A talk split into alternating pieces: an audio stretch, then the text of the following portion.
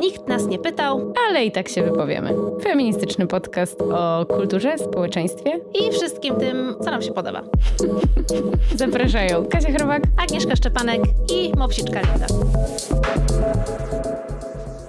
Dzień dobry, dzień dobry, drogie słuchaczki, drodzy słuchacze i osoby słuchające. Dzień dobry. Dzisiaj zabieramy Was w podróż festiwalową, bo sezon festiwalowy myślę rozpoczyna się już na dobre i po raz drugi zostałyśmy zaproszone przez festiwal Millennium Dogs Against Gravity do tego, żeby obejrzeć i wybrać sobie dokumenty, które nas interesują i trochę Wam opowiedzieć o nich i zachęcić Was do uczestnictwa w tym festiwalu, w którym zobaczycie dokumenty z całego świata niemal, wyselekcjonowane przez świetnych programerów i programerki, które są bliskie założeniom i problemom, które tutaj w tym podcaście poruszamy. Dlatego tym bardziej się cieszymy, że po raz drugi możemy w taką współpracę wejść i opowiedzieć Wam o tym, co zobaczyłyśmy, co wybrałyśmy i na co się jeszcze szykujemy. Tak jest. I obejrzałyśmy całkiem sporo filmów. Mamy tutaj listę siedmiu filmów, o których Wam opowiemy w tym odcinku. E, postaramy się nie robić za dużo spoilerów i też oczywiście możecie się spodziewać licznych dygresji, jak to u nas,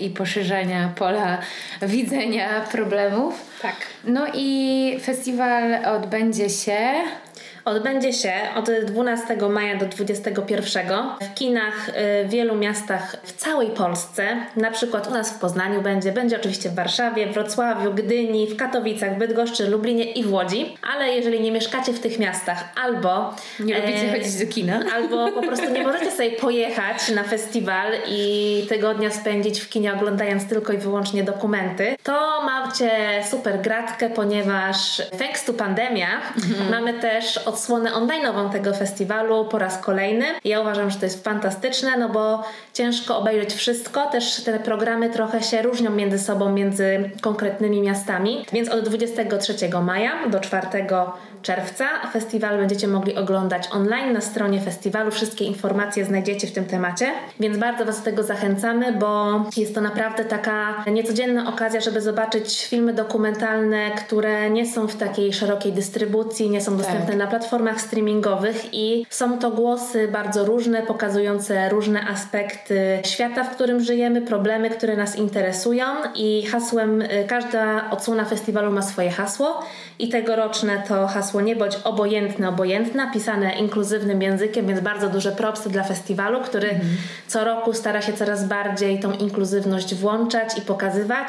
Widać to także w programie, ponieważ no, zakres problematyczny jest bardzo duży. My znalazłyśmy także dużo propozycji takich feministycznych, które nas szczerze interesują, mm. jak mhm. ktoś może się domyślać. No i tym kluczem poszłyśmy, ale poszłyśmy też takim kluczem zagadnień, które nas interesują z jakichś osobistych pobudek, mhm. więc tak sobie też wybrałyśmy.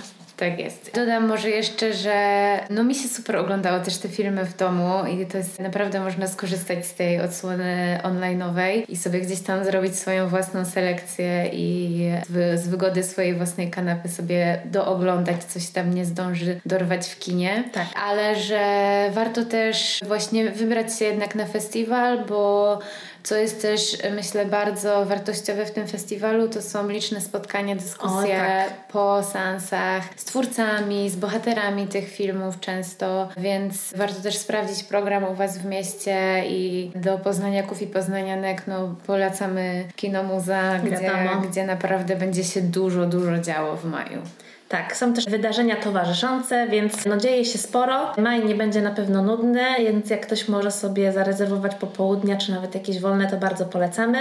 My też na pewno będziemy chodzić do kina i na koniec powiemy, bo będzie też można nas spotkać w kinie na specjalnym spotkaniu, ale żeby Was zatrzymać tutaj z nami, to zostawimy tą wiadomość na koniec i nie, nie, nie przesuwajcie jeszcze suwaka do ostatnich minut. Dobra, czyli minęło pewnie już 10 minut, to może do sedna w końcu. To był ten wstęp wszystkie najważniejsze informacje musiały paść. No to zaczynamy o filmach. Tak, o filmach. Część udało nam się zobaczyć razem, ale część jednak oglądałyśmy osobno. Tak. I zdecydowałyśmy, że opowiemy o tych filmach w kolejności, której je widziałyśmy, chociaż będzie jeden wyłom, mhm. bo o tym, co, który widziałyśmy zupełnie pierwszy, opowiemy na samym końcu, bo z tym się wiąże niespodzianka. Więc jakby pokrętna logika jak zawsze wjechała. Czyli drugi film, który obejrzałyśmy, nosi tytuł Świat po pracy. I to jest taki film właśnie niefeministyczny, przynajmniej nie, nie głównie feministyczny Nie, nie ma tam chyba wątków feministycznych. Żadnych. Jest bardziej skupiony jednak rzeczywiście na takim doświadczeniu powszechnym, jakim jest przymus pracy. Tak, i ten dokument dla mnie osobiście był takim esejem, uh-huh. który sobie pływał e, ładnymi obrazkami po różnych zagadnieniach związanych z tym, jak podchodzimy do pracy, z czym się mierzymy, jeśli chodzi w ogóle, uwaga, ulubione słowo, odium. Wraca to słowo. Jak ktoś nie słucha nas od pierwszych odcinków, to może powiem, że to było słowo, którego nadużywałam bardzo dużo i zapomniałam o nim, ale dzisiaj mi się przypomniało. No więc to odium związane z tym, że pracować trzeba, pracować mm. trzeba ciężko. No i że ta praca związana jest i z prestiżem, i z naszą też tożsamością. I chyba to jest jakiś taki punkt zapalny tego dokumentu, no bo to, że pracować trzeba i że ta praca nam daje jakieś, jakąś satysfakcję, ale też pieniądze na realizację różnych innych rzeczy, ale też i przetrwanie, no związane jest z tym, że no świat się zmienia i przed nami nowe wyzwania związane z jakąś taką automatyzacją, z tym, że wchodzi sztuczna inteligencja i czy ona zastąpi nas i w jakim w ogóle zakresie. I są już takie eksperymenty, gdzie to się rzeczywiście dzieje mhm. gdzie na przykład tych miejsc pracy jest coraz mniej i nawet twórcy tego dokumentu zabierają nas w miejsca takie na świecie, gdzie ta praca jest taką iluzją, mhm. stwarzaną tylko po to, żeby po prostu ten rytuał związany z pójściem do pracy i robieniem czegoś się zadział i żeby mhm. po prostu dać taki dochód podstawowy komuś, ale jakby... Ale nie za darmo. Ale nie za darmo. No i właśnie to, co mnie jakoś tak zdziwiło w tym dokumencie, to było jakieś takie bardzo krytyczne nastawienie do kwestii, do dochodu podstawowego. Mhm. Czy miałaś też takie wrażenie? No ja byłam trochę, przyznam szczerze, rozczarowana tym, w jaki sposób to e, zagadnienie było wprowadzone, bo gdzieś tam było rzucone, że dochód podstawowy, ale zabrakło mi takiego wytłumaczenia w ogóle skąd ta koncepcja się wzięła, jak ona działa, jak wygląda krytyka tego pomysłu. No ja y, przyznam szczerze, że jestem wielką zwolenniczką i orędowniczką tego rozwiązania i że też trochę uważam, że musimy trochę zawalczyć o y, różne rozwiązania związane z pracą, bo gdzieś tam jesteśmy, przyzwyczailiśmy się do tego, że właśnie, że praca organizuje trochę nasze życie i nie wyobrażamy sobie życia bez niej, mhm. a jakieś takie postulaty, które poprzednie pokolenia robotników, pracowników wywalczyły dla nas, trochę jakby przyjmujemy za pewnik, mhm. ale jakby nie idziemy dalej z tym, że wiesz, że kurczę, kiedyś ludzie rzeczywiście pracowali po kilkanaście godzin dziennie i to była norma. Dziś normą jest jakieś 8 godzin dziennie i ten pięciodniowy tydzień pracy. A są już jakieś takie dyskusje, moim zdaniem szczerze mówiąc trochę nieśmiałe. No. jakby na przykład cztero, czterodniowy dzień pracy, czy skrócenie po prostu. Yes, please. No jakby to tak naprawdę nie jest, nie prosimy wcale o wiele, bo wcale nie musimy dzisiaj aż tyle pracować, nie? To jest moje osobiste zdanie. I trochę mi jakby zabrakło takiego pójścia trochę dalej w tym dokumencie, że on jest taki mhm. trochę właśnie nieśmiało zajawiający te tematy. No i gdzieś tam właśnie się pojawia ta kwestia dochodu podstawowego, ale nie jest tak, ani nie jest porządnie ani nie jest porządnie wprowadzona. Tak, ale jest taki jeden moment w tym dokumencie, nie wiem czy zwróciłaś na to uwagę, kiedy przychodzimy do tak zwanego młodego pokolenia mm-hmm. i ci młodzi ludzie pokazani są podczas imprezy na, na plaży. Tak. I tam jest napisane, no, y, napisane, no i ten narrator mówi o tym, że no, że te młode osoby to jest taki trend wśród młodych ludzi, który polega na tym, że oni ani decydują się na kontynuowanie edukacji, mm-hmm. na mhm. podjęcie pracy i że oni po prostu tak dryfują i nie wiedzą co ze sobą zrobić. I imprezują. Imprezują imprezują i że o, dla nich e, kwestia dochodu podstawowego to w ogóle hura w to mi graj i tak dalej. No ale mhm. no wydaje mi się, że to jest jednak trochę takie no płytkie podejście do mhm. tego, że jakby te osoby dryfują nie mają co ze sobą zrobić, no bo takich osób które y, dryfują i stacje na imprezy, no to są raczej chyba takie bananowe dzieciaki, które może albo na przykład influencerzy, którzy zarabiają już potem po prostu przez tworzenie jakiegoś kontentu o swoim życiu. O swoim życiu, ale no jednak no to jest dosyć, yy, wydaje mi się, problem, który no nie dotyczy zbyt dużej ilości osób tak naprawdę mhm. i jest ogarnięty jakąś taką bańką. Natomiast ale... jest to bardzo ważne pytanie, rzeczywiście, co będziemy robić, jeśli będziemy mniej pracować? Czy rzeczywiście będziemy spędzać swe dni na imprezach na plaży, czy jednak, wiesz, jakby, to jest moim zdaniem ważne pytanie właśnie takie natury egzystencjalnej. Ale w ogóle ten dokument zadaje to pytanie, bo Co pamiętasz tą tak, włoską tak. parę, która jest bardzo bogata i właściwie tam nie pracowali praktycznie w ogóle, bo są po tak. prostu, to są tak zwane old money, czyli pieniądze, które są w rodzinie od pokoleń. Mhm. I ta laska, która tam występuje w tej willi, przechadza się tam po swoim ogrodzie, mówisz, no, że ona kiedyś pracowała dla Bottega Veneta, w ogóle nawet wspomina to miło, ale jej nie brakuje tego, bo ona się potrafi swoją sobą zająć. Tak. Ona ma tyle zajęć, że ona sobie nie wyobraża mogła odpracować. Tak, i oczywiście ona mówi z miejsca jakiegoś przywileju. Jakiegoś?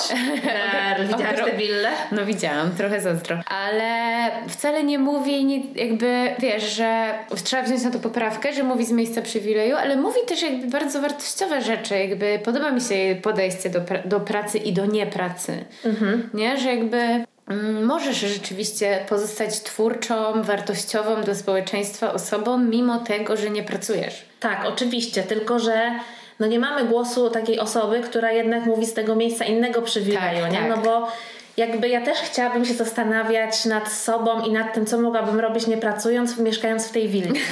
No jakby bardzo chętnie, no jakby tak. nawet parę miesięcy tak. I'm on it, nie? No. I jakby oczywiście tak, no ale na przykład jak, no to jest właśnie zależy z jakiego miejsca siedzenia opowiadasz, mhm. no bo mhm. jakbyśmy nagle na przykład poszli do brazylijskich slumsów i dali taką mhm. możliwość osobom, które po prostu praca jest naznaczona przetrwaniem, no to jakby mówimy o zupełnie czymś innym, tak? Wiadomo, tak? I w ogóle związanym też aspektem z edukacją i tak dalej. Więc jakby no ten dokument niuansuje trochę, ale no jakby pokazuje to, no bardzo się obraca w takiej kapitalistycznej bańce, pokazuje takich prezesów i ten jeden koleś, który mówi o tym, no, że Hitler w sumie to miał dużo racji, że yes, efekt yes. może był niezbyt dobry, ale liderem był świetny i w ogóle miał ekstra mm. pomysły. Sobie myślę, okej, okay, tam się naprawdę dużo wydarzyło w tej głowie, ale te sceny otwierające dokument są ciekawe, bo mówimy o tych społeczeństwach azjatyckich, mm -hmm Korei, gdzie ten, nie? Tak, tak gdzie ten etos pracy no, jest po prostu wyniesiony ponad w ogóle wszelkie nasze wyobrażenie i no,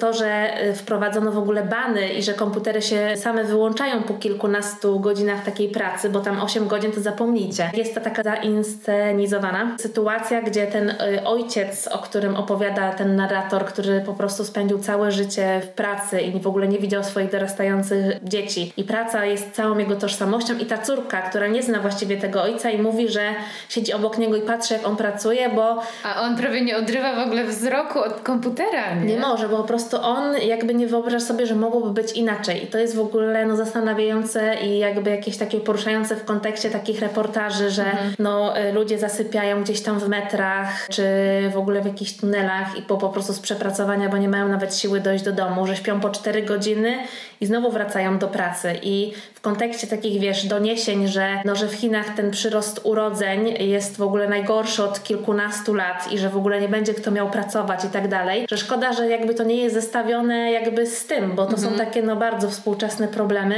Mhm. No i to, że jakby musimy zwolnić, to jakby spoko, no ale jakby co z tym, że jak zwolnimy, albo co z tą automatyzacją, co z tą tak. AI, że tam po prostu było, było dużo takich eseistycznego pływania, ale gdzie jest jakaś taka teza, jakieś takie mhm. spuentowanie tego. Tak, tak. No właśnie trochę tego, tej puenty brakowało, ale wiesz, no trochę też jest tak z tymi dokumentami, że jak to z filmami w ogóle i z dziełami sztuki, że zobaczyć je to jedno, ale drugie to właśnie ta dyskusja, która się tak. pojawia po, nie? I dlatego myślę, że to jest tak cenne, że, że podczas tego festiwalu będą te spotkania i te dyskusje mhm. z publicznością. No bo ten na przykład właśnie dokument o Świat po pracy, jakby on zadaje jakieś tam, kreśli jakieś właśnie obrazy, zadaje jakieś pytania, na które trzeba sobie trochę odpowiedzieć, ale właśnie co istotne, biorąc pod uwagę ten kontekst lokalny i to jest e, wartością tego dokumentu, że on pokazuje sytuację w różnych krajach, w różnych częściach świata, no bo właśnie to, jak jest w Korei, na przykład jest pokłosiem no, różnych historycznych procesów,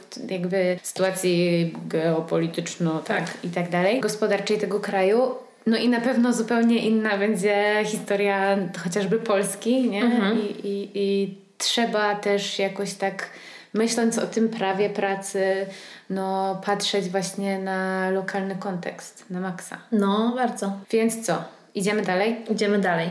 Polecamy Ale, i idziemy dalej. Tak, no polecamy, bo jakby ten dokument nie da Wam odpowiedzi, zasieje Was mnóstwo wątpliwości, ale myślę, że mimo wszystko warto. Warto i pamiętajmy, że my nagrywamy dla Was w końcówkę weekendu majowego. Pamiętajmy, że było święto pracy do tak. pracy, także warto gdzieś tam tą pracę sobie przemyśleć, bo jest ważnym elementem naszego życia. Tak. I wymyślić sobie jakąś wizję na to, jakbyśmy chcieli pracować i po prostu potem walczyć o to, żeby ta wizja mogła zaistnieć. Święte słowa. Święto pracy. No dobra, to potem co oglądałyśmy? Potem obejrzałyśmy bardzo polski dokument. Tak, polskiej produkcji. Nawet. Polskiej produkcji o prawicowym chłopaku, który przychodzi ewolucję tak, myślenia.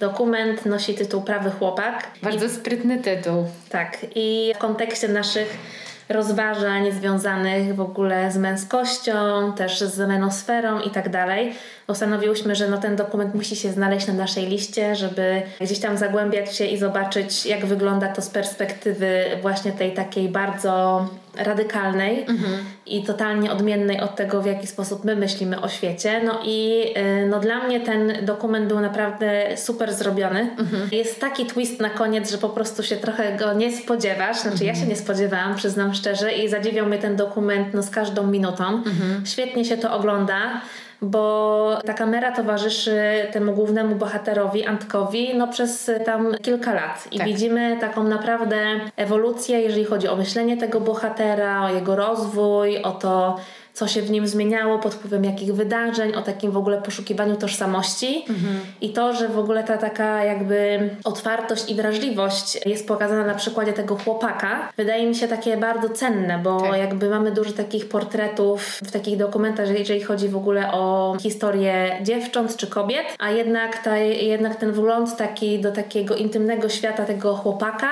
który w ogóle tak się przepoczwarza, dorasta mhm. i w ogóle dokonuje różnych wyborów i sam zaczyna stanowić o sobie.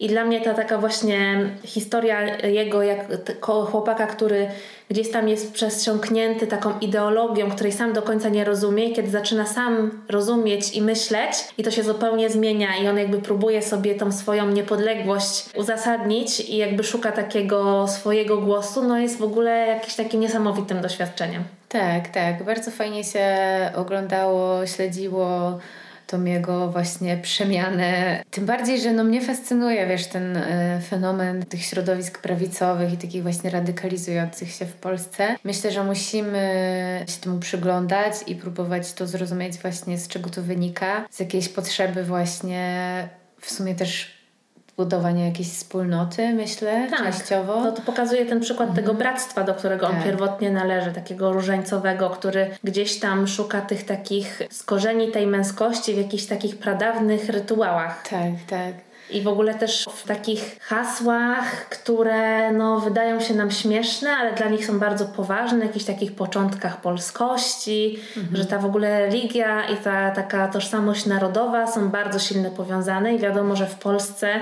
no, to jest w ogóle big issue mhm. i wydaje mi się, że w ogóle ten dokument oprócz tego, że jest jakby portretem takiego chłopaka przepoczwarzającego się, dorastającego, to jest to też świetny komentarz a propos w ogóle tego jakby co z tą Polską. Trochę tak. No. Czyli no mamy, bo widzimy i Marsze Równości i widzimy też te kontrmanifestacje, w których bierze udział nasz bohater. Mhm. No i jakby to rozdarcie, że jesteś albo z nami, albo przeciwko nam, że jesteś albo w tej kontrmanifestacji, albo na tym marszu i że nie ma jakby tej drogi pomiędzy i też nie ma dialogu między mhm. tymi stronami. Mhm. I wydaje mi się, że to świetnie pokazuje jakby to rozdarcie, jakby z czym się mierzymy teraz i na scenie politycznej i też wśród dyskusji, które prowadzimy ze znajomymi, że jak myślisz sobie ten jest zapisem, to nie chcę z nim rozmawiać, tak? No, trochę nie tędy droga, trochę właśnie trzeba rozmawiać, chociaż nawet czasem już nie chcę. Tak, no i no, są tam sceny takie, że przyprawiają trochę odreszcze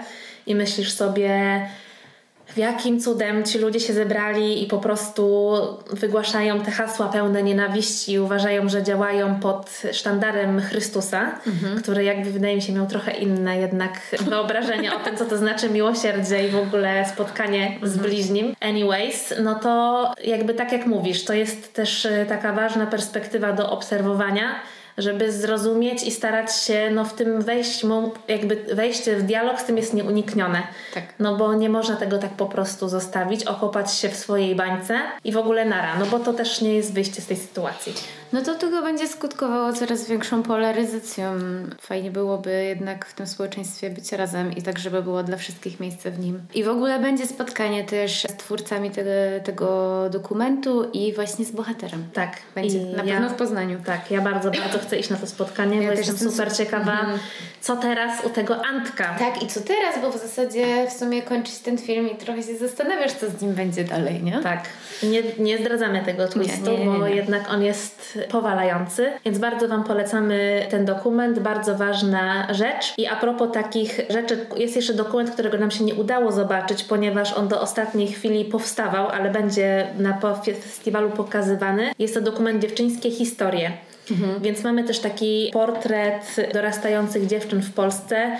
Na ubiegłorocznej edycji Milenium też oglądałyśmy taki, taki dokument, więc teraz jesteśmy ciekawe tej perspektywy. Więc tak tylko dodaję, że mamy też to na liście mhm. i jesteśmy ciekawe, jak będzie ten dokument wyglądał. Tak, no bo super jest obejrzeć coś z zupełnie innego zakątka ziemi, ale myślę, że fajnie nie pominąć też tych treści takich bardzo naszych lokalnych, nie? Tak. Żeby nie zapomnieć o nich. Dobra, to wprowadzam dalszy etap naszego odcinka i mamy dalej dwa filmy, które skupiają gdzieś tam na seksie, na cielesności, na przyjemności, na myśleniu o tym wszystkim i bardzo mi się mocno to wiąże z naszym pierwszym odcinkiem właśnie, jednym z ostatnich, ostatnim? Ostatnim Ostatnim nawet. o książce Prawo do seksu, więc jak tylko zobaczyłyśmy te tytuły, to wiedziałyśmy, że będziemy to oglądać. I pierwszy z tych filmów nosi tytuł Pornograficzna rewolucja, a drugi części intymne. No i to może najpierw o tej pornograficznej rewolucji. Tak, koniecznie. No też mieliśmy kiedyś taki odcinek, pamiętasz, o takim kobiecy, o kobiecej pornografii, o kobiecym spojrzeniu w pornografii. Tak. I gdzieś tam te wątki już poruszałyśmy i miałyśmy tą przekminę. Tak, ale ten dokument jest jakby poświęcony takiemu queerowaniu tej, po, tego tak. filmu pornograficznego i to jest super ciekawe, bo mhm. no, dla mnie są to rejony nieznane i oprócz tego, że oczywiście wiemy, że można robić etyczne porno, z czym to się je i tak dalej, no to jednak to queerowanie tego porno i jakby też praca seksualna, no to są takie tematy, które gdzieś dopiero gdzieś przedostają się i słyszymy te opowieści związane z tym, no ale no trudno nie mieć takiego wrażenia, że to jest dokument, który powstał i opowiada o jakiejś takiej dużej bańce. Totalnie, totalnie. I oczywiście to nie jest nic złego, bo myślę, że Fajnie opo- takich opowieści też brakuje, żeby opowiedzieć mhm. bez takiego, wiecie, zaplecza, a co z, na przykład z przemytem ludzi i tak dalej, że są jakby, no, są ludzie, którzy wybierają życie w bańce tak. i udaje im się tak żyć. No i, I to jest... że fajnie dla nich, że znaleźli sobie swoją enklawę w tym okropnym świecie i zajmują się tylko tym, e, co ich interesuje. Tak, no i dokument ten pokazuje fragment życia i twórczości szwajcarskich feministek. Mhm które są producentkami i aktorkami filmów pornograficznych. No i one oprócz tego, że no spełniają się gdzieś tam artystycznie, też poruszają takie tematy związane właśnie dla nich, dla konstruowania ich tożsamości jako osób queerowych i tego, jak chcą tą seksualność wyrażać, że nie znajdują tego w mainstreamowej pornografii i tak dalej i że no jakby queerują ją, tworząc jakby na nowo jakąś taką godność dla tego ciała, dla przyjemności mężczyzny, kobiety, czy osób niebinarnych, czy po prostu osób, które szukają jej i, i chcą ją znaleźć w takim mniej tradycyjnym podejściu. No i to jest takie mm, niesamowite w tym, że z jednej strony mamy do czynienia z osobami, które prowadzą takie regular życie, że na przykład jedna z bohaterek pracuje w takim cheese barze, sprzedaje sery, Sery szwajcarskie? Sery szwajcarskie, no a po godzinach, czyli w ramach drugiej pracy jest aktorką porno. I producentką. I producentką. No i widzimy je w różnych sytuacjach. Od takiego po prostu kręcenia odważnych scen, które są też pokazane w, w tym filmie, gdzieś tam mierząc się z naszą y, wrażliwością i z tym, do czego jesteśmy przyzwyczajeni przez mainstreamową pornografię. Mhm. Z tym, żeby pokazywać ciała takimi, jakimi one są, bez filtra, bez upiększania, tylko po prostu, można powiedzieć, trochę na surowo, ale też w takiej wersji bardzo artystycznej, bo w jednym momencie widzimy też taki spektakl queerowy, tak, w której tak, publiczność tak. po prostu uczestniczy na zasadzie takiego biernego odbioru. I to wszystko się tak dzieje trochę na miejscu, że nie ma tam scenariusza za bardzo, no bo po tym występie słyszymy same, że te aktorki po prostu też nie wiedziały czego oczekiwać, też nie za bardzo wiedziały co się dzieje. Jedna z nich, bo była w takim transie i w ogóle no jest to jakieś takie przeżycie, coś czego ja na przykład nigdy nie widziałam. Mhm. No a z drugiej strony mamy te kobiety pokazane w takim aspekcie, kiedy one ze sobą rozmawiają, rozmawiają na temat zasad tego, co to znaczy to etyczne porno, jakie kręcić, też w ogóle czego potrzebują.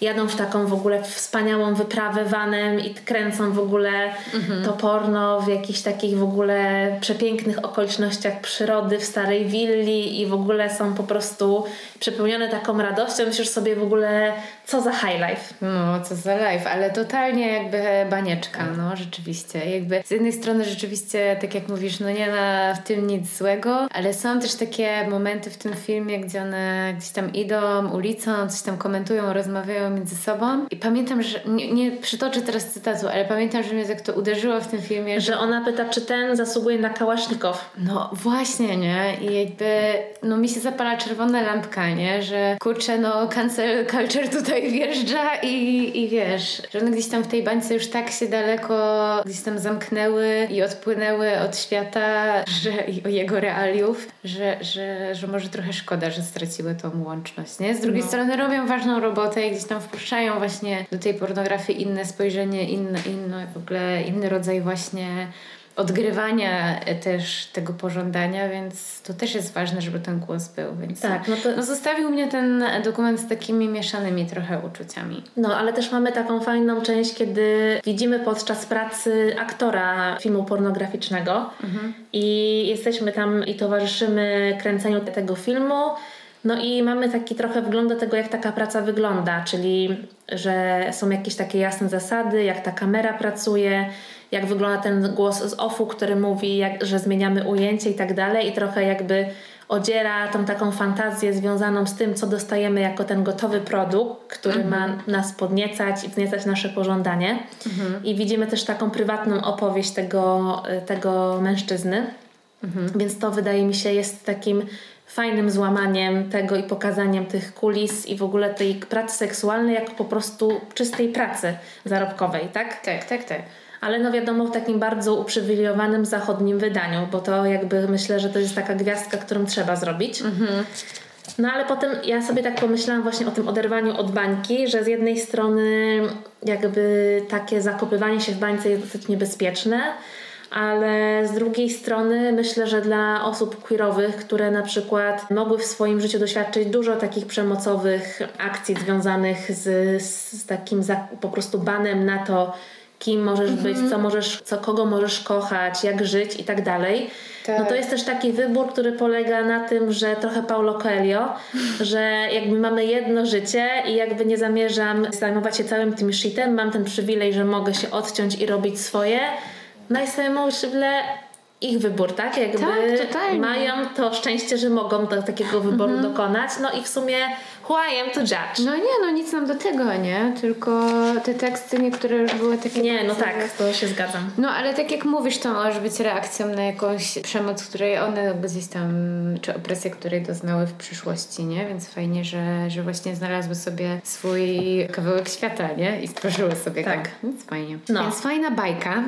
Fajna bajka, ale bajką na pewno nie jest kolejny dokument, czyli części intymne, Body Parts, który chyba nam się podobał najbardziej najbardziej. Zdecydowanie. Ja mam właśnie z niego nawet notatki. Uważam, że to był świetnie zrobiony dokument. Dużo... Taki klasyk dokumentu. Mm -hmm. Po mhm. prostu przeprowadza nas przez jakąś opowieść, stawia jakieś tezy, w ogóle zadaje tak. pytania, że nie jest tak, że odpowiedź na wszystkie nurtujące i frapujące pytania, ale daje też dużo takiej wiedzy, więc tak. ma się taką satysfakcję po obejrzeniu no, tego. No konkrecik, nie? Jest narracja i w ogóle cię to właśnie prowadzi. I to jest film też jakby właśnie o seksie na ekranie. Tak. Ale nie w, w kinematografii pornograficznej, tylko w, fi w filmie w ogóle. Tak. I w filmach hollywoodzkich również. Tak, i jest tam bardzo ciekawa w ogóle krótka, oczywiście skrócona historia kina. Jest parę zaskoczek, parę takich momentów, że o kurczę, nie wiedziałam. Mhm. No to może już opowiem właśnie chociażby o tych początkach kina, nie? Tak. I o tym, że kiedyś jak to medium weszło i się pojawiło i zaczęło zmieniać w ogóle naszą wyobraźnię tak naprawdę, to w tych początkach produkcji filmowej było bardzo dużo kobiet. Bo dziś, do dziś jakby się mówi przy wszystkich galach oscarowych i innych nagrodach, że wciąż tych kobiet jest w filmie za mało. Mówimy o teście Bechdela, który mhm. mówi o tym, jak dużo jest kobiet na ekranie, czy ich role są znaczące czy nie, czy te kobiety rozmawiają o czymś istotnym na ekranie, czy, czy mają imię i nazwisko. Mhm. Jednak wciąż w tym kinie dzisiejszym to raczej mężczyźni mają role pierwszoplanowe i to oni tworzą jakichś takich ważniejszych bohaterów, jakby tak procentowo spojrzeć na, na filmy. Mhm. Kiedyś było, na tym samym początku było zupełnie inaczej. Tych kobiet było dużo i na ekranie, i gdzieś tam na backstage'u. One też współtworzyły to, jak filmy powstawały, miały dużo większą swobodę. To było dla mnie super ciekawe, nie wiedziałam tego. Tak, no dla mnie było super ciekawe w ogóle to pytanie, które stawia ten dokument na samym początku, czyli co się dzieje z ciałem kobiety, kiedy przekroczy próg planu zdjęciowego, do kogo to ciało należy, jakie są granice związane z tym, bo w tym filmie dużo też e, poświęcone jest uwagi tym, w jaki sposób kręcone są sceny erotyczne, mhm. sceny seksu, czy w ogóle związane z nagością. Mhm. No i oczywiście to się zmieniało, w jaki sposób ten seks był pokazywany, czyli na przykład, że był krótki pocałunek, który był bez języczka i trwał tam na przykład kilka sekund i zostało gdzieś tam cięcie zostało zrobione. Potem po prostu długi pocałunek, który gdzieś tam pokazywał tą sylwetkę bohaterów i jakby koniec. Dalsza historia to już tylko w naszej wyobraźni. Mhm. No i tam wraz z rozwojem i rewolucją seksualną i tak dalej, no to te obrazy były coraz odważniejsze i oczywiście to się też wiązało z tym, że no stały się też jakąś częścią składową w ogóle fabuł, które te filmy opowiadają. Mhm. No i dla mnie bardzo ciekawe było, było to, że od jakiegoś czasu na takich planach filmowych została powołana taka instytucja, osoba, która jest jakby takim reżyserem intymności, jakby tak, tak. tłumaczyć. Osobą, która koordynuje na tak. planie tak. i dba o bezpieczeństwo osób, które y, w te sceny są zaangażowane, to żeby czuły się bezpiecznie. Czyli to wszystko właściwie, co nam daje zdobycze współczesnego feminizmu i mitu, czyli konsent, zadbanie o bezpieczeństwo, o to, że nie są przekraczane granice i tak dalej. I oczywiście mamy tutaj takie osoby w tym dokumencie jak Jane Fonda, która po prostu na kinie zjadła zęby i mogła opowiedzieć o przeróżnych rzeczach, nawet o tym, że jej taka flagowa rola Barbarelli została też w jakiś sposób wykorzystana, bo ta taka scena bardzo znana, kiedy ona po prostu nago obraca się mm, jakby w tym takim wszechświecie, to, to jej mąż ówczesny obiecał, że nie będzie widać jej ciała, że zostanie ono zasłanięte przez te fragmenty, no i została ona wykiwana, bo to ciało jest obecne i widoczne. I jakby wtedy nie wyobrażała sobie, że możesz coś z tym zrobić, ale teraz jakby wiadomo, że ta sprawczość i świadomość jest zupełnie inna. Więc po to są też te osoby koordynujące gdzieś tam to nagrywanie scen intymnych na planach potrzebne, żeby właśnie nikt nie został wykiwany. No ale w ogóle Jane Fonda opowiada kilka takich w tym dokumencie sytuacji, gdzie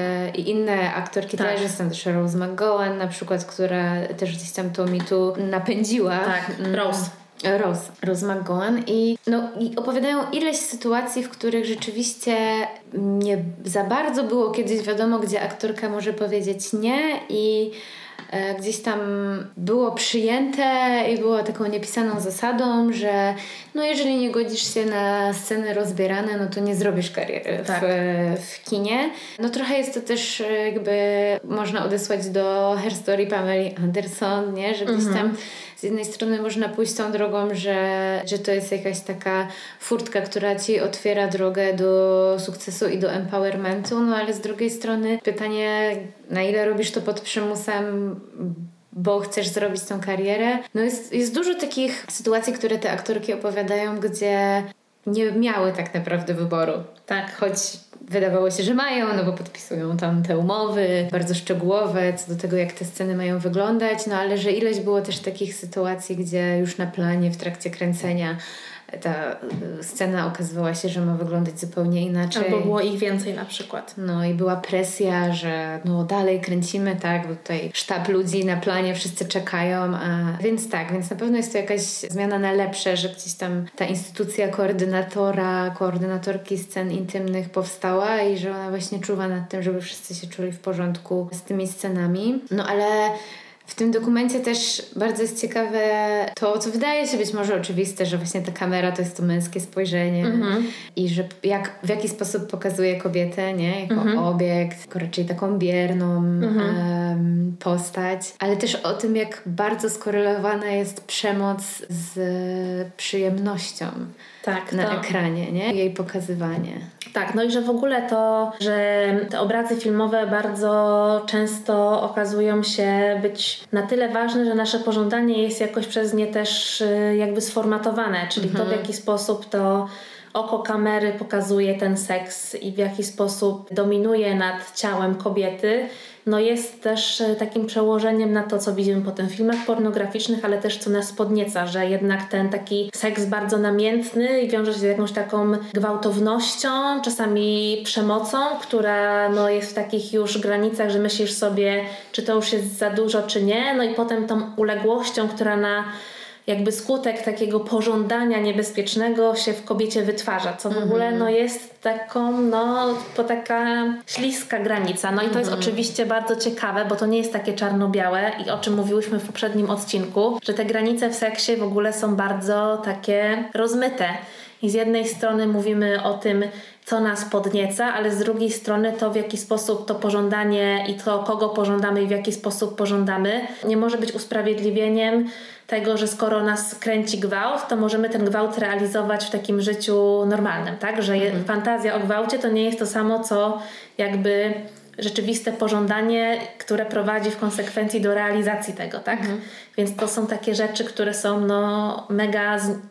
Potrzeba je zniuansować. Mhm ale to, co w ogóle jest chyba jeszcze taką w ogóle tytułową problematyką tego mhm. dokumentu, czyli te ciała, mhm. które nie przynależą do aktorów też bardzo często, mhm. że te ciała, które widzimy, nie w takich scenach już bardzo odważnych, no to y, odtwarzają je zupełnie inne osoby, tak. które są zatrudnione, ustyli, wystylizowane tak, że jak patrzymy właśnie z boku albo z tyłu, to wyglądają jak ta główna aktorka czy główny aktor, ale tak naprawdę tą brudną robotę odgrywają oni, no bo te gwiazdy Hollywood takiego dużego formatu mogą sobie na to pozwolić, że y, i mogą mieć taki wymóg związany z tym, że no oni nie odgrywają takich scen, więc są zatrudnione osoby, które użyczają swojego ciała tak. na czas tych zdjęć. Dublerzy ciała po prostu, którzy są jakąś taką, kurde, wypożyczalnią tych części ciała. Tak. Też jakby niby wydawało się, że kiedyś pewnie o tym słyszałaś, bo na przykład chociażby w Przyjaciołach jest taka scena, że Joey ma być dublerem, mhm. nie pamiętam jakiego aktora, ale że ma właśnie grać tyłek jakiegoś mhm. znanego aktora. No i niby o tym wiesz, ale jednak patrzysz na to w tym dokumencie i masz takie, o kurczę, nie? Że to jest rzeczywiście tak na masową skalę i potem ten koleś, który robi te efekty specjalne. Tak. I podmienia, retuszuje, wyszczupla. Mhm. No Tak, no i to było super, jak jedna z tych aktorek mówi, to jest moje ciało, to jest moje ciało, to jest moja ręka, to jest moje udo, to mój tyłek i po prostu masz, mamy przegląd taki przez te wszystkie hity filmowe, które znamy, no i się okazuje, że to jest ciało właśnie tej kobiety, o której nikt nigdy nie, nie słyszał i to mhm. jest w ogóle no super ciekawe, więc te jakby część ciała są bardzo mhm. fajnie pokazane w tym dokumencie, bardzo fajnie opowiedziane też przez no, takie doświadczenia rzeczywiste aktorek, które znamy. Mhm. No i też dużo takich rzeczy, o których też nie będziemy tutaj spoilować, bo są też smaczki z Hollywood, tak. jakieś tam kulisy, afery, którą być może znamy czy nie z planu pewnego serialu. I mi się bardzo podobała końcówka tego dokumentu, że jest taki przegląd tak, przez no. filmy i seriale, które pokazują i emancypują to w ogóle ciało, zwłaszcza kobiece. Mhm. I były tam kilka było seriali, których nie znałam i widziałam, że jest tam, przewijał się taki serial Sex Life, który jest na Netflixie i ja sobie obejrzałam parę odcinków. No i tam się dzieje. Mhm. Także i to był w ogóle jeden z seriali, którym został pokazany penis. Mhm. I rzeczywiście to był w ogóle ogromny skandal, żeby w ogóle Netflix się zgodził na to, żeby pokazać mężczyznę nie od pasa w dół, że po prostu pokazano całą sylwetkę i to jest jeden z niewielu seriali, w których się to dzieje. Mhm, bo tam też pada taki cytat gdzieś tam wcześniej, że penis to pornografia, a cycki to sztuka. Tak. Więc rzeczywiście, ale ta przelotka, o której mówisz na końcu, tych takich filmów, które pokazują, że ta zmiana gdzieś tam następuje po mitu i że powstaje teraz masa dobrych produkcji filmowych i serialowych, które gdzieś tam pokazują trochę inaczej to kobiece mhm. ciało i kobiece pożądanie. To jest super. Jest też tam wiele seriali, o których mówiłyśmy, tak, nie? Jest. W naszym podcaście chociażby Minx, Gonna Get, tak się nazywał ten... Ona się doigra, jest to przetłumaczone i w ogóle ta aktorka to też... To jest ona, nie? Tak, tak, mhm. ona też opowiada opowiada. W ogóle ja kocham ten serial, więc jeżeli nie znacie, to polecamy na Netflixie, wciąż jest do zrobienia. Jest to dzieło Spike Lee, więc, tak, więc ja polecam. Dużo takich właśnie na koniec seriali. Są też dziewczyny. Tak, tak. Których, e, seriali, w których kobiety są właśnie pierwszoplanowymi postaciami. Jest też Insecure, super serial. Hmm. Więc no tam jest naprawdę dużo inspiracji na koniec, jeżeli ktoś chce nadrobić ten temat. Tak, polecamy bardzo. To co my jeszcze widziałyśmy? Widziałyśmy jeszcze Pod niebem Damaszku, zupełnie inna historia. Tak, no to jest taka historia i kategoria dokumentu, który no zostawia z ciężkim sercem, mhm. no bo jest to dokument, który opowiada o sytuacji kobiet w Syrii, mhm. czyli też kraju, który od wielu lat do, ogarnięty jest wojną i same te obrazy związane z funkcjonowaniem ludzi w tym kraju który jest w ruinach i próbą takiego życia w jakiejś normalności. Pęka ci serce, jak na to patrzysz. Tak, no i no, mamy tutaj taki nakreślony, niezbyt pokrzepiający portret kobiet i to, jak, na jaką skalę ta przemoc wobec kobiet w Syrii jest obecna, jak ten brak sprawczości jest y, dojmujący dla nich. No i mamy tutaj taką sytuację, że jest taka grupa kobiet, która postanawia zrealizować spektakl, który oscyluje wokół kobiecego doświadczenia przemocy. Te kobiety chcą chcą bazować na takich y, anonimowych mm, wywiadach, które przeprowadzają z innymi syryjskimi kobietami, które tej przemocy doświadczają na bardzo różnych polach. Głównie jest to też przemoc związana z funkcjonowaniem w małżeństwie, przemoc ekonomiczna, no, przemoc fizyczna, psychiczna. Mhm. No i te opowieści no, po prostu sprawiają, że no, ciężko się to ogląda, wiedząc, że w tym samym czasie, w którym my żyjemy, gdzieś się dzieją wciąż takie straszne rzeczy. No i to jest niesamowite, bo te kobiety mm, nie dość, że ryzykują bardzo dużo, opowiadając te historie, ale same te bohaterki, które chcą ten spektakl zrobić, też bardzo dużo ryzykują. Mhm. Ponieważ no, jest to temat tabu w ogóle związany z jakąś taką, z tym w jakiej przemocy doznają kobiety, że one w ogóle mogą mieć swój głos i opowiadać o tym no i w ogóle realizować w jakiś sposób artystycznie i wystąpić tak bardzo odważnie przeciwko takiej patriarchalnej opresyjnej kulturze. Tak, tak. No i też bez spoilerów może, ale no ta historia nie jest właśnie pokrzepiająca, bo gdzieś tam ten projekt napotyka bardzo wiele trudności, też wewnętrznych w tym zespole. Jest też e, rozłam, następuje w pewnym momencie między tymi kobietami, które mają tę sztukę stworzyć. Potem pojawiają się niefajne postaci męskie też, nadużywające oczywiście swojej pozycji i stosujące też przemoc. No, no. Też, nie za, też zostawia trochę właśnie z takim złamanym sercem ten dokument i też z takim odrobinę mm, dla mnie przynajmniej jest takim mhm. niedosytem, że pewnie nie wszystko można było na tym ekranie wprost pokazać. Tak, to na pewno, no bo tutaj mamy do czynienia z taką sytuacją, że mamy to oko kamery i osoby, które w ogóle opowiadają te historie, no i śledzimy postaci tych kobiet, które chcą ten dokument, ten projekt zrealizować. No ale się potem okazuje, że właśnie te osoby producenckie są zaangażowane jakby w ten konflikt i całą tą sytuację, która się rodzi z tymi bohaterkami tego dokumentu. Więc to jest taka bardzo przykra, niestety chyba jakaś taka wyłaniająca się teza z tego dokumentu, że ten patriarchat niestety dosięga mhm. w takich no, najgorszych momentach. No. To I... teraz może coś o, ku, ku pokrzepieniu opowiesz. Bo Ale jeszcze... tak, to jeszcze tylko, no, no, że tak puentując, że jest to ważny dokument tak. według mnie.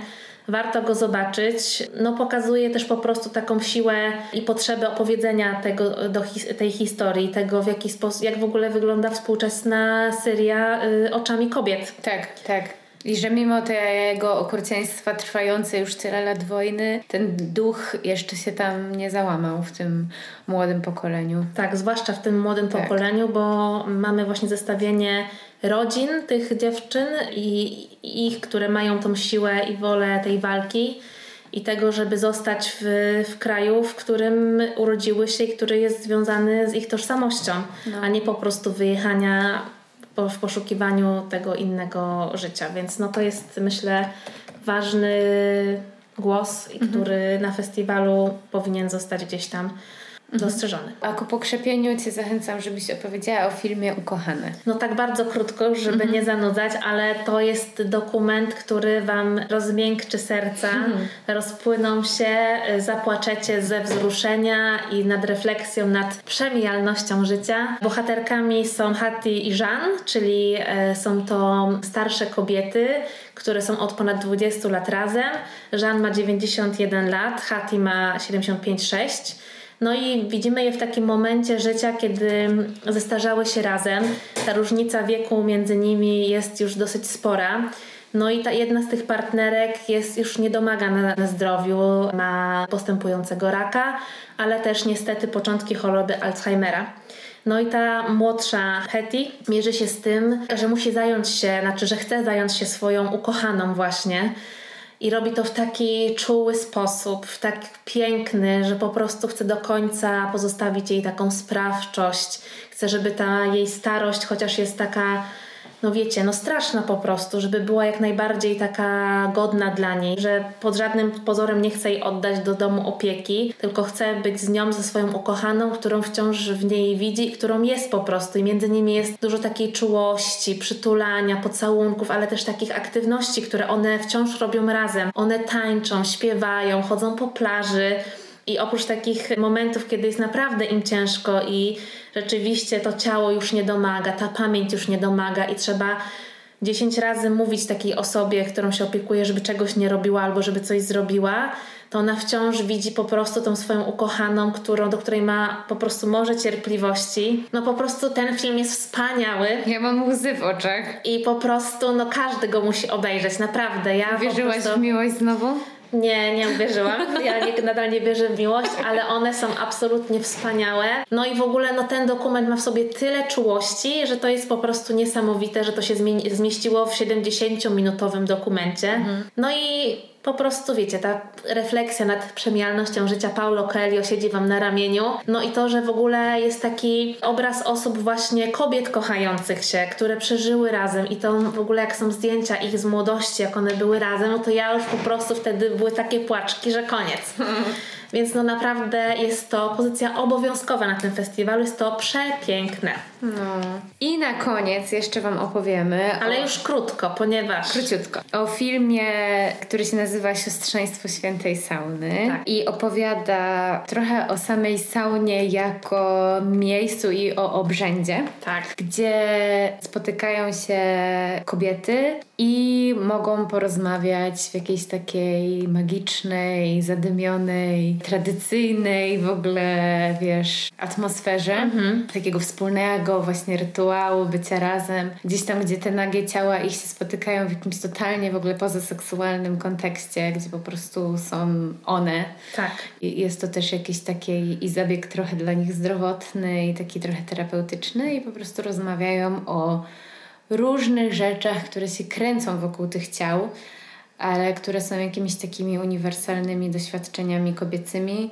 Tak chyba bym, jak w skrócie to tyle bym powiedziała. Tak, i dlatego w skrócie, mhm. ponieważ o tym filmie będziemy opowiadać i rozmawiać 19 maja w kinie Muza. O 18 startuje seans filmowy, w którym obejrzycie tę estońską produkcję. W ogóle Ile widzieliście estońskich filmów? No przecież to jest pozycja obowiązkowa, żeby odhaczyć to w swoim po prostu bucket list. Mhm. Potem jest spotkanie z nami i my sobie porozmawiamy o tym, co w tym filmie zostało opowiedziane, jak sobie przetworzyć to, co zobaczyliśmy, zobaczyłyśmy, bo jest tam bardzo dużo treści, bardzo dużo opowieści, które po prostu wymagają pochylenia się, zaopiekowania i myślę, że fajnie będzie porozmawiać o tym wspólnie. Tak. No i tyle. Więc zachęcamy Was bardzo do tego, żeby ogarnąć program festiwalu, bo na przykład, jeżeli e, tak jak my, na przykład szukacie swoich Shiro, to na przykład znajdziecie dokument o Ani Erno, czyli e, noblistce, albo na przykład o Jane Campion, czyli mhm. ikonie też kobiecego, feministycznego kina więc tych obrazów, czy na przykład film, którego nam się jeszcze nie, nie udało zobaczyć, ale na pewno obejrzymy o, na, tak. Mm, na festiwalu, to całe to piękno i krew. Mhm. To jest w ogóle bardzo ważny dokument, który został obsypany nagrodami na wielu festiwalach o Nan Golding, czyli aktywistce i fotografce, która mierzy się z jednym z największych koncernów farmaceutycznych, wypowiada wojnę fali i y, uzależnienia od opioidów, więc to jest must have. Tak. Więc obczajcie, bo jest jeszcze dużo takich właśnie fajnych społecznych rozkmin w postaci dokumentów, więc no myślę, że będzie Wam trudno zawęzić tą listę, co obejrzeć, ale... I też jest tam taka różnorodność, że naprawdę y, do, w każdego gusta coś tam się trafi, nie? Że każdy coś znajdzie dla siebie, co go interesuje. Tak.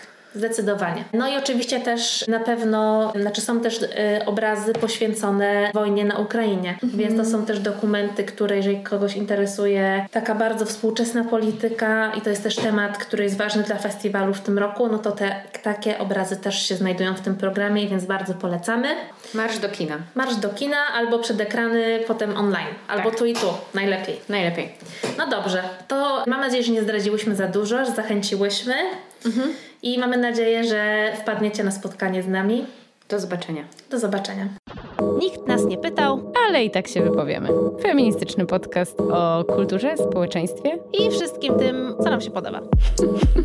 Zapraszają Kasia Chrobak, Agnieszka Szczepanek i Mopsiczka Lita. Producentem podcastu jest Estrada Poznańska. Wszystkie odcinki znajdziesz na estradapoznań.pl.